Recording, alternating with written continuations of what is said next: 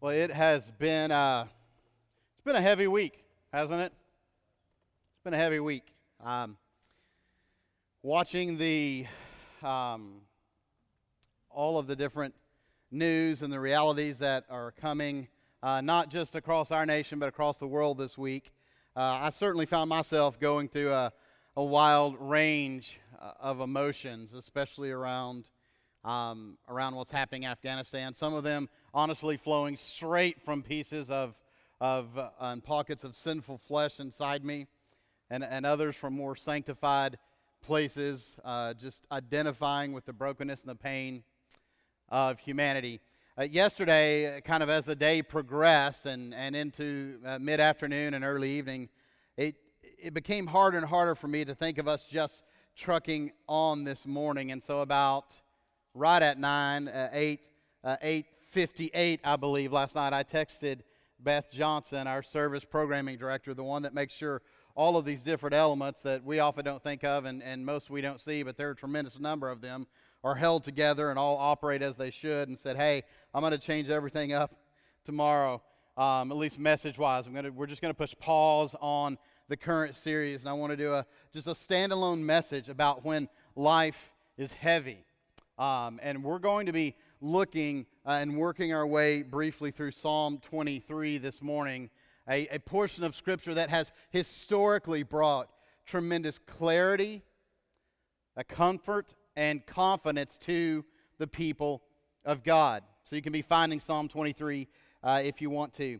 Jennie Allen uh, is uh, a sought after Bible teacher, communicator, um, author. She's a, a, graduate of Dallas Theological Seminary and the founder of the If Gathering. Um, I saw this, this post on Instagram from Jennie this week. Uh, she said, It's not weird if you are anxious in these chaotic times. It would be weird if you weren't. Life is new levels of crazy everywhere for you personally and just the world in general.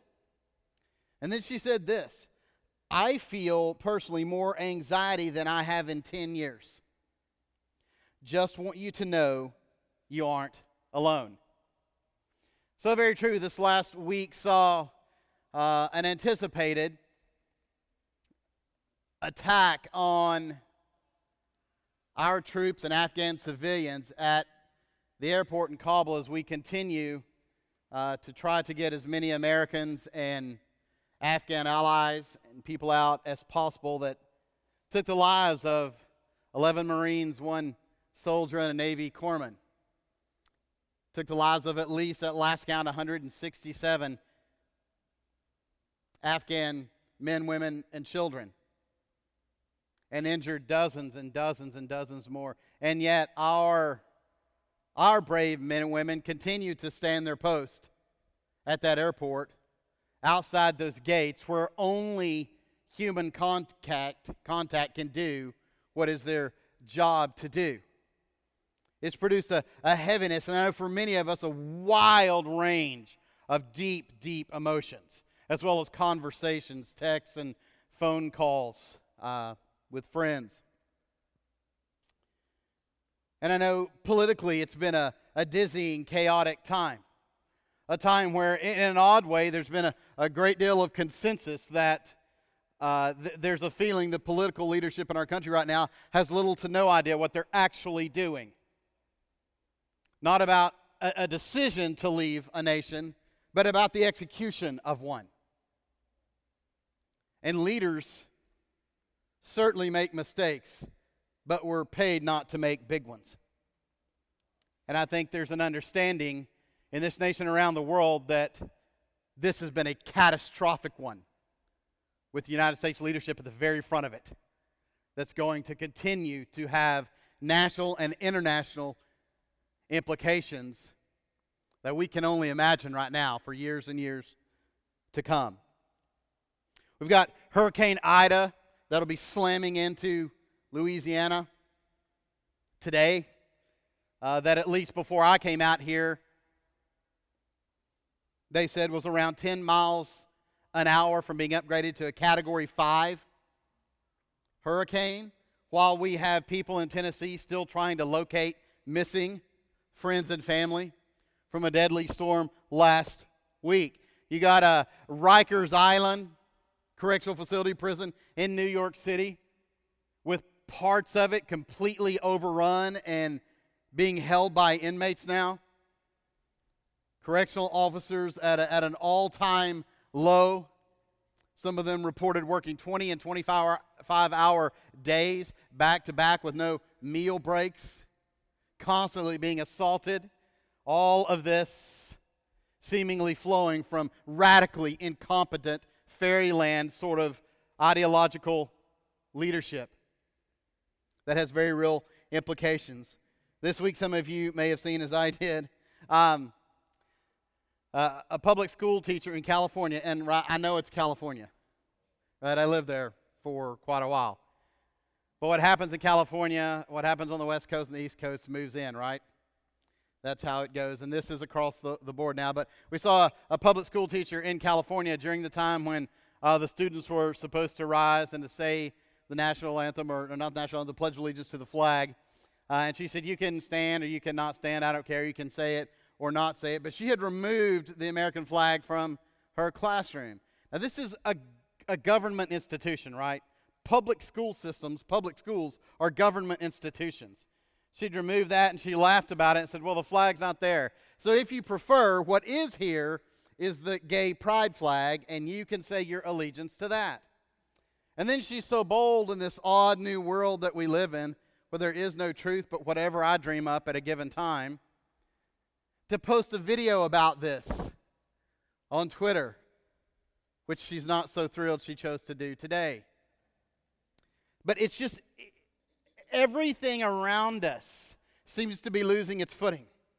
And society crumbles when the institution of family crumbles. And we've been hard at that for about 40 years now. And when the social institutions of a society crumble. And then there's just the everyday strange things that if you're a thoughtful person of average intelligence, you go, that's odd. I don't have a category for that. I saw one of these yesterday in Kroger. I've actually got a picture of it up here for you. It's a, a drink called Bang, which I had never seen before. Now, you probably can't read the small stuff at the bottom, but this drink is called Bang, and it says it's potent brain and body fuel. Rainbow unicorn is the flavor. And then below it, it says natural flavors. I stared at that for far too long, thinking, what does a rainbow unicorn taste like? Where does one find one? Who raises them? Is there a rainbow unicorn industry? And, and I marveled at the fact that someone was paid good money to come up with this idea. And idiots buy it and drink it. It's a heavy week in a bizarre and heavy time. And you throw over that the veneer of a return of COVID 19 through the Delta variant, largely largely impacting the unvaccinated, though breaking through to some people who have been fully vaccinated. Their cases tend to be mild and pass quickly. But seeing people, maybe you have it, I have, uh, that you've respected or you've known um, second hand or maybe third hand or third person passing away. And it's like, man, we thought we were mostly through this, didn't we? I mean, let's be honest, we were a little duped. We thought we were through this, and now it's raging back, and schools are struggling to deal with it.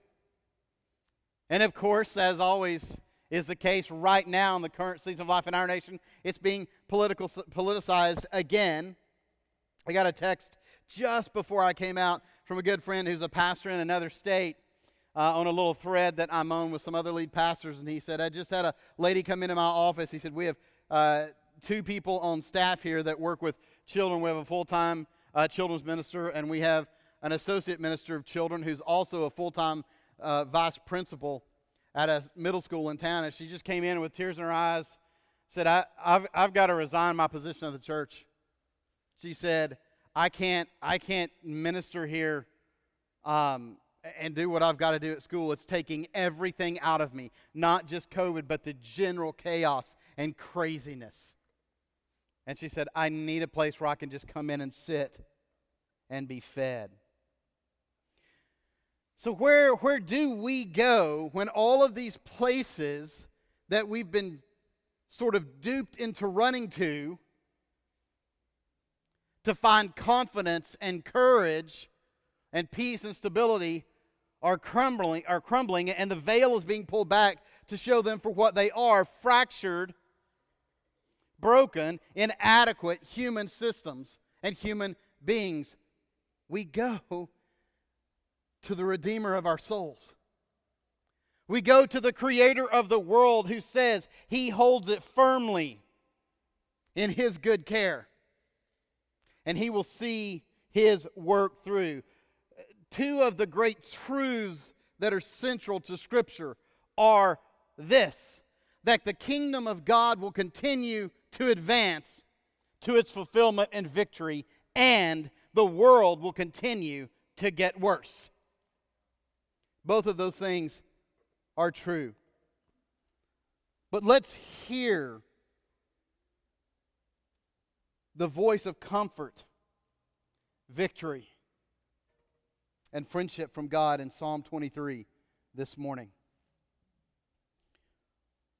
I'll read straight through it and then come back and we'll walk our way down it. A couple of phrases in here will be a little different than you're used to. I would just say they are a little different um, for solid reasons, but I don't want you to. I, I tell you that now so you won't get caught up on it. Let's go. Psalm 23, verse 1. The Lord is my shepherd. I lack nothing. He makes me lie down in green pastures. He leads me beside quiet waters.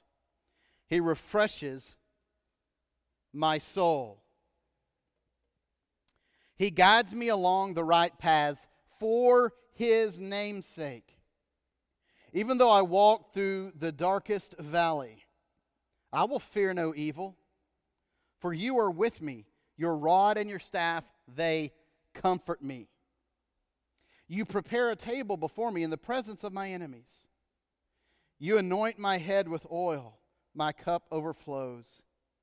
Surely your goodness and love will follow me all the days of my life, and I will dwell in the house of the Lord forever. There's good reason that God has used this, this passage, this psalm, this, this poetic song of David to speak truth and comfort to his people throughout the generations. David certainly knew something in his own life of victory and failure, of confidence and weakness, of highs and lows. When he says, The Lord is my shepherd, part of what David is saying here is, The Lord is my leader. And the word we tra- translate Lord here, and some of you will know this, anytime you see Lord all caps in the Old Testament, over 600 times, that's normally how it is. It's Yahweh, it's the name of God, it's the consonants that God has revealed to be the name of the great I am. Yahweh is my shepherd, God is my leader. Again and again and again in our country, we see the church of God buy into the foolishness of this idea that whoever's about to be elected is going to make everything great when was the last time that happened? When was the last time someone elected made everything in your life great and solved America's problems and the problems of the world? They're not messiahs, friends. David is saying, God is my shepherd, and I lack nothing. I lack nothing. God promises all of the provision that is necessary for you and for me. And certainly, Certainly, Jesus is paralleling this and picking up nuances from it.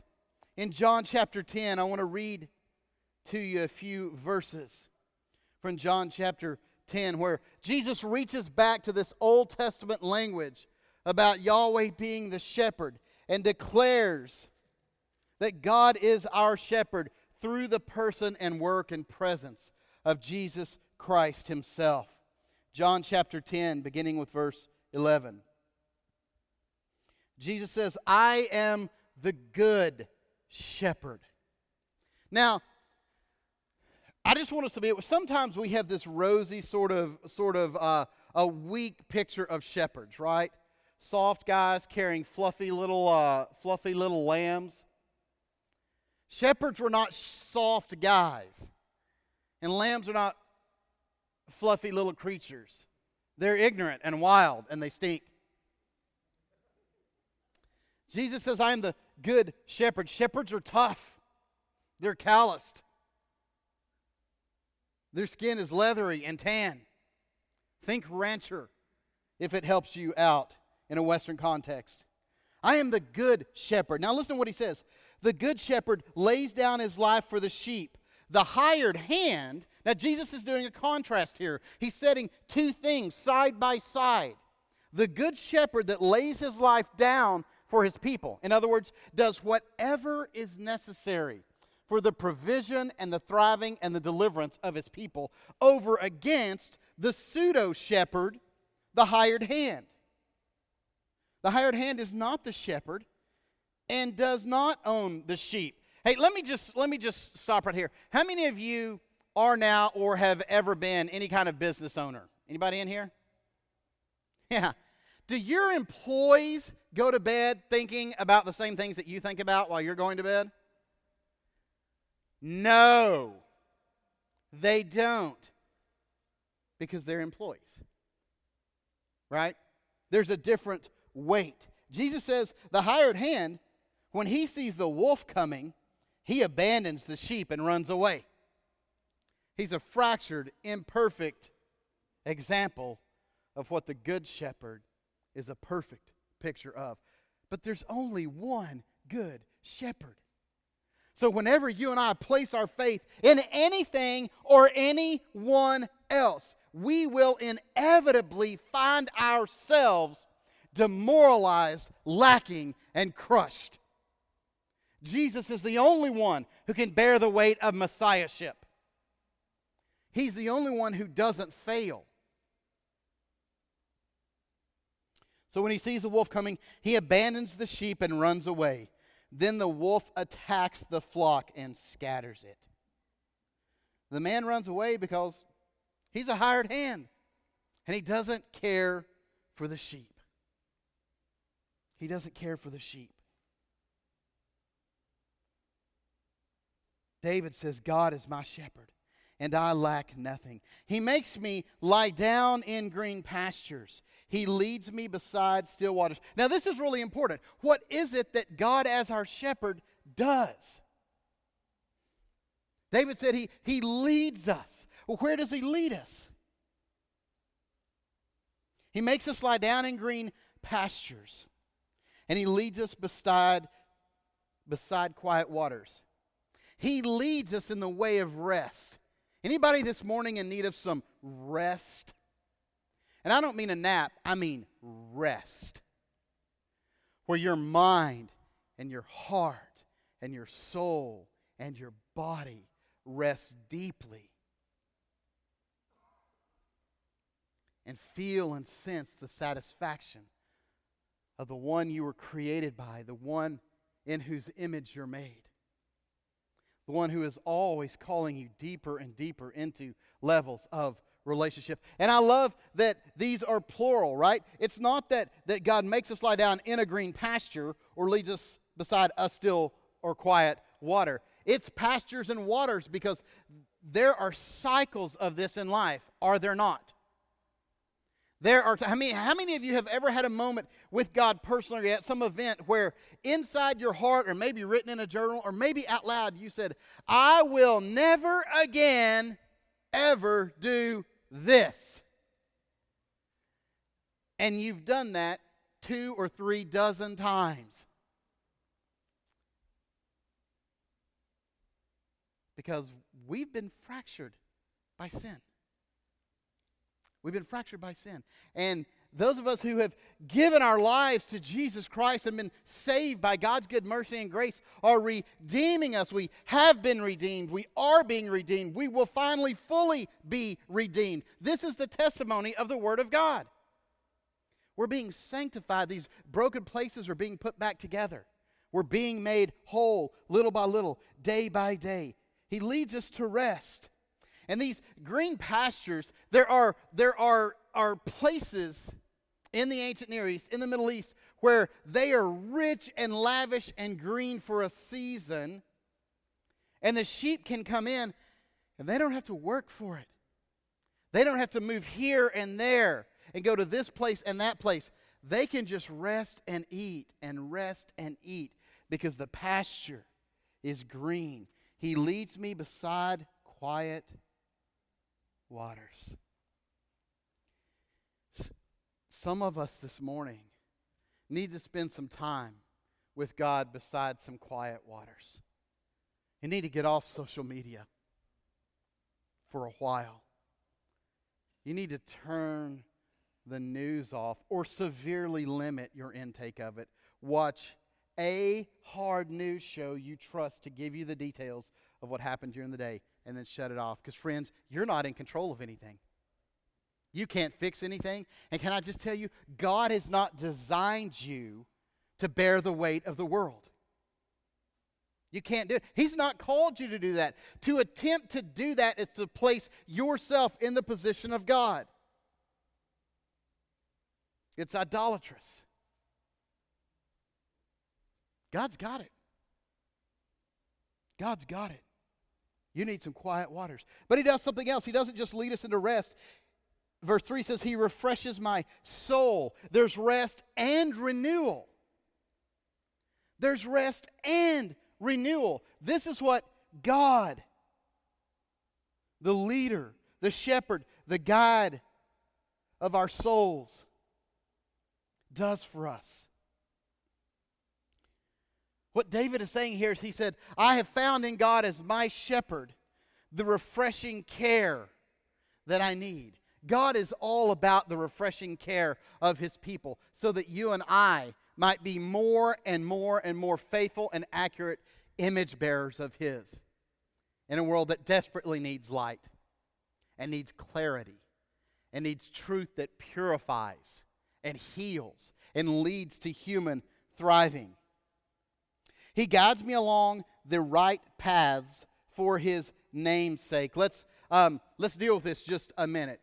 This is not so much about righteousness, the language here, as it is about the right way to get from one place to another in keeping with the shepherding metaphor here. He guides me along the right paths, the straightest path to my destination. And it may not feel that way to you, right? You may be in a season right now where you think God has gotten something terribly wrong, right? Like he should have used Waze instead of Google Maps. But David says, No, no, no. No matter what I think, no matter what I feel, no matter what season I'm in, God as the shepherd leads me in the straightest path to my destination, my glorification in Him, and my final home with Him. And he does this, don't miss this, because this is the, the theological center of Psalm 23. He does it for his name's sake part of why you can trust God's work in you is, in a sense, that I need you to hear this morning, it's not about you. Does God love you? Absolutely. What more could He do for you but give His Son on the cross? He'll withhold no good thing from you, the Apostle Paul says.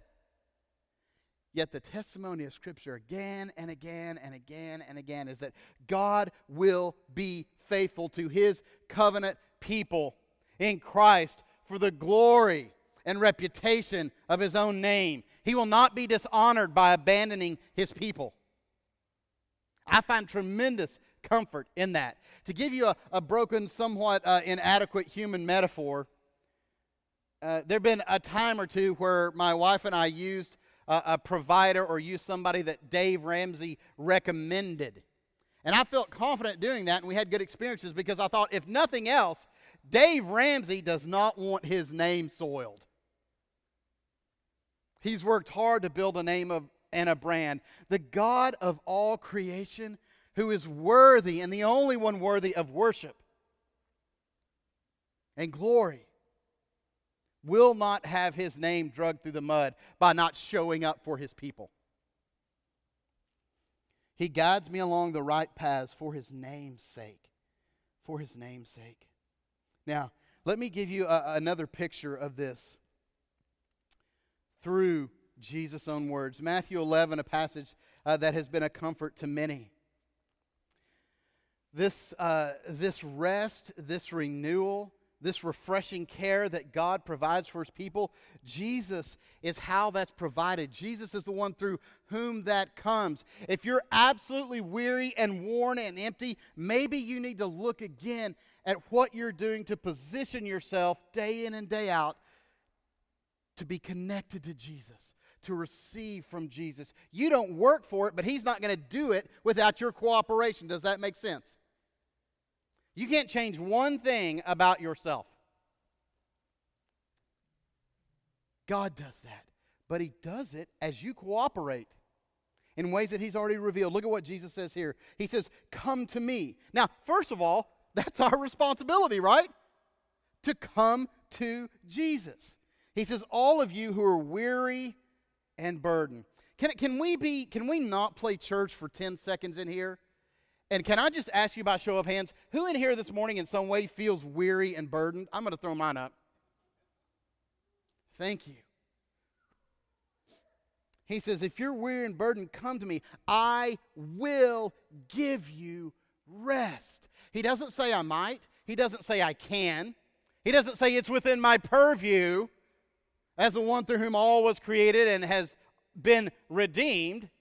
He says, If you are faithful to come to me, I will be faithful to give you rest.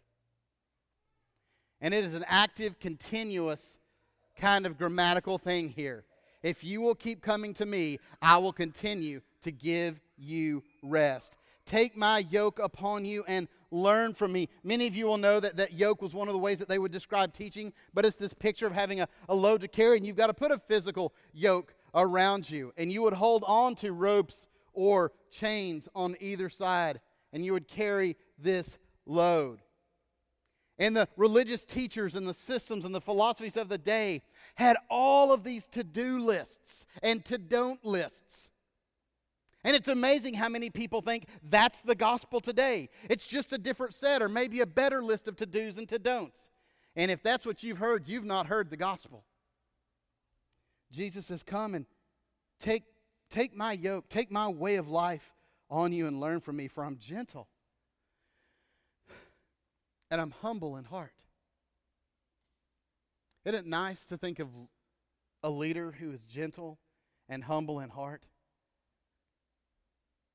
Who can say, though Jesus will never have to, I messed up. Forgive me.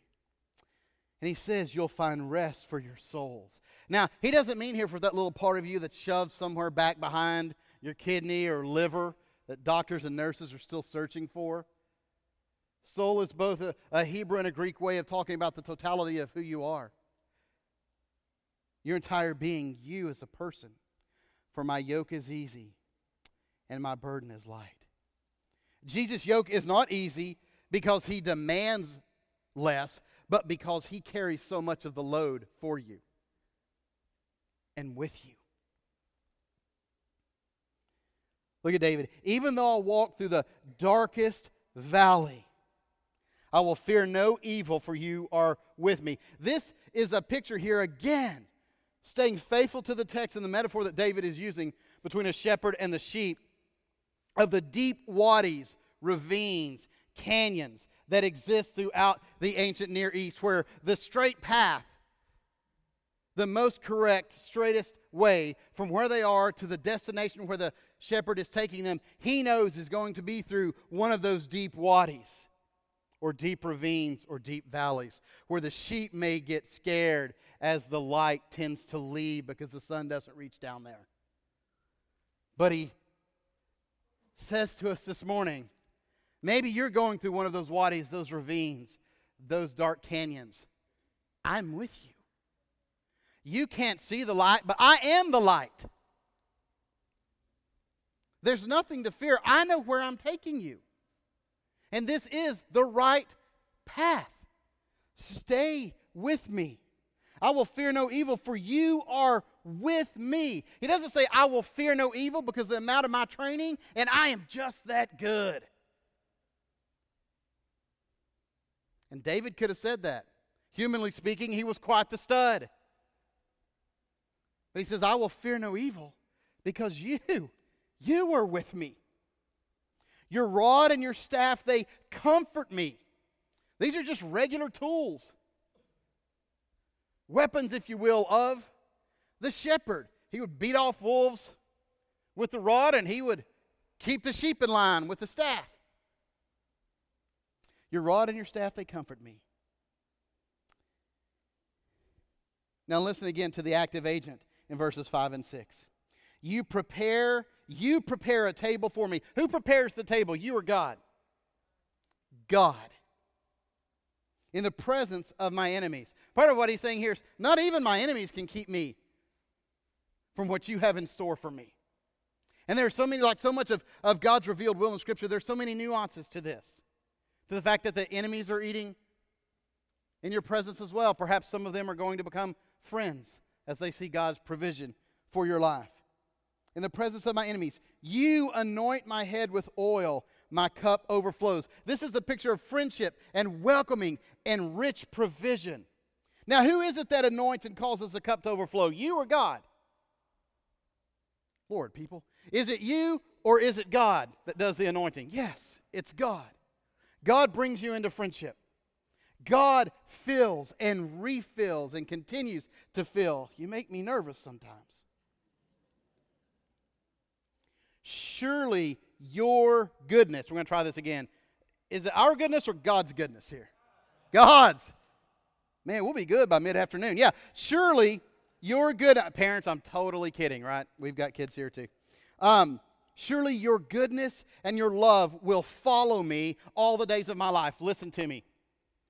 So many of us feel like if the veil was really pulled back, we'd re- we would be revealed to be frauds men and women who just don't love Jesus like, like we want to and like others may sense that we do. People with, with brokenness and with sins and with struggles that we, we feel like we should have defeated already, but they're still hanging around. And if people just knew it and if God just knew it, He'd give up. Because we have this idea that God's willing to bless us and love us and accept us, but He's yearning to judge us, right? He's yearning to let the hammer down and what David says here is if you'll look behind you, what's in pursuit of you as followers of Christ is not the judgment of God, but the love and goodness. The goodness and love of God is what's nipping at your heels all the days of your life.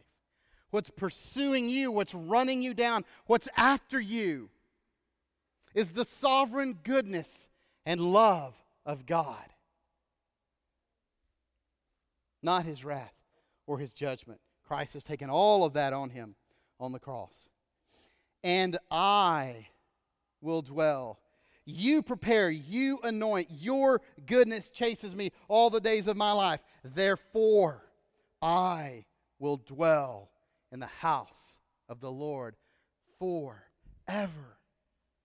And this is not simply a pic. Sometimes we can, we can over spiritualize or, or look eschatologically at this toward the end times. Yes, David's making a nod there, but he's saying right now, today, tomorrow, as many of you get up and go to work, you're able to dwell in the house of the Lord. Another way of saying the full presence and manifestation of the reality of God in Jesus Christ given to you through the Holy Spirit you can dwell with him and will dwell with him forever. And this picture in verse 5 is a banquet picture, a party picture. That God is the author of joy, and He wants you to live with joy that no happiness can, can touch, and no brokenness can take away.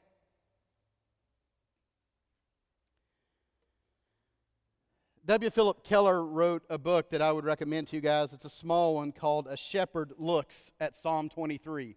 A Shepherd Looks at Psalm 23. In this book, Keller says this All the care, all the work, all the alert watchfulness, all the skill, all the concern, all the self sacrifice are born of his love the love of one who loves his sheep, loves his work, loves his role as a shepherd. God doesn't look down and go, You guys are such a hassle. My world is such a burden. In every way that God operates, He operates out of the center of love. In every way. This is what we hold on to. The God of Psalm 23, the shepherd, the good shepherd, Jesus says, the one who, if we'll come to him and continue to come to him, will give us rest and will continue to give us rest, says, the ball's in your, your court. This is who I am, and I am yours. You are mine, and I am yours. I want to read to you a few facts. One of the universities that I graduated from, in, in their magazine a few months ago, they, um, they put out a section of an article written by a woman named Dana McCall entitled Class of 2020 A Look Back at the History and Events That Shaped the Journey and, and the article overall in the, in the university magazine is about the struggle and the battle that Gen Z is engaged in right now, that, that teenagers, young college students are having with discerning and understanding truth and reality in a world of competing chaos and confusion. And largely, largely products of, of churches that unknowingly failed them by not allowing robust dialogue and questions and honesty about doubt and engagement. And I, I, just want to, to share with you some of what the class of 2020, these are students who just graduated last year, some of what they have endured across their lifetime and has shaped their parents and their experience. They were born on the year that two planes hit the Twin Towers on September 11th and the iPod was launched. They learned to walk and talk when the U.S. invaded Iraq and when Mark Zuckerberg launched Facebook from his Harvard dorm room. They were in preschool when a tsunami killed 230,000 people in Sri Lanka, India, Indonesia, Thailand, and Malaysia, and YouTube launched. They were in third grade when Osama bin Laden was killed by U.S. Navy SEALs, and Instagram launched. They were in fifth grade when a shooter killed 26 children and teachers at Sandy Hook Elementary School, and bombs exploded at the finish line of the Boston Marathon. They were in 10th grade when hashtag MeToo stories began flooding social media and the news, and Twitter doubled its character limit. They were in 12th grade when the coronavirus pandemic spread worldwide resulting in nearly 125 million cases with a death toll approaching 3 million and counting. Social distancing became the norm. Stay at home orders were issued, and schools worldwide closed or moved online, prompting, prompting an early end to high school for the 2020 graduating class and the loss of the graduation ceremony for almost all of them. And the deaths of Breonna Taylor and George Floyd prompted national outrage, protests, and a refracturing in major cities across the United States. Church, that's one, that's one generation. As the man, as the band makes their way back out onto the stage and begins setting up to, to lead us in a time of response through worship and receiving of God through worship. I'll just tell you, it's no wonder there's so much anxiety and strain and stress, and it's beginning to break out through the fissures and cracks in our souls. And the only one who can lead us safely, clearly, and without hesitation through this season is the creator and sustainer of our world and our lives. He's not shocked by this. This hasn't been a heavy 20 years for him. He's not like, man, I hope this is almost over because I am exhausted. Son, Holy Spirit, come over here. Let's go out when this is over. Let's rest. Let's get some snow cones. He's not, he's not worn out. He knows the reality. And this is part of what the gospel tells us. I'm not just, Jesus didn't just die to redeem you. He died so that the power of God might fix all that's broken. And one day, He will indeed do that. N.T. Wright said, It's not a great faith you need, it's faith in a great God. That's my challenge to you this morning. It's not that you have great faith, but that you place your faith and your trust in a great God who will see you through, who will see your loved ones and your friends through, who will not just see his church through, but see the continual expansion and victory of his church to the end of time as we know it. Just a minute, I'm going to pray for us, and when I finish, we're going to give you just a, a moment or two just to sit where you are and simply pray. Just be still. We want to give you a, a minute or two of the gift of stillness and rest. The band's just going to play, and they'll let you know when it's time to stand and sing. And we're going to close with yes and amen this morning. And I hope you'll sing that like you mean it and like you know it's true because it is. Every promise in God is yes and amen. Let me pray for you, and then you can have a minute or two just for yourself to, to be where you are and to release to God whatever concerns or people are on your heart and just ask Him for what you want. You're His child. Let's pray. Father God, Yahweh, the covenant God, faithful, whose love is everlasting from generation to generation. Fill our hearts this morning. Release the anxiety and the stress. God, I pray that for some that this morning, this moment would be a turning point by your power and to the glory of your faithful name. Rescue some in here this morning, God, who are caught in feelings and emotions and thoughts they can't get out of. Set them free. God, help us trust you. Lift our eyes to you. And let us dance and sing and praise your name with the joy of redeemed people. God, I ask it and I expect it in Jesus' faithful, powerful, and glorious name. Amen.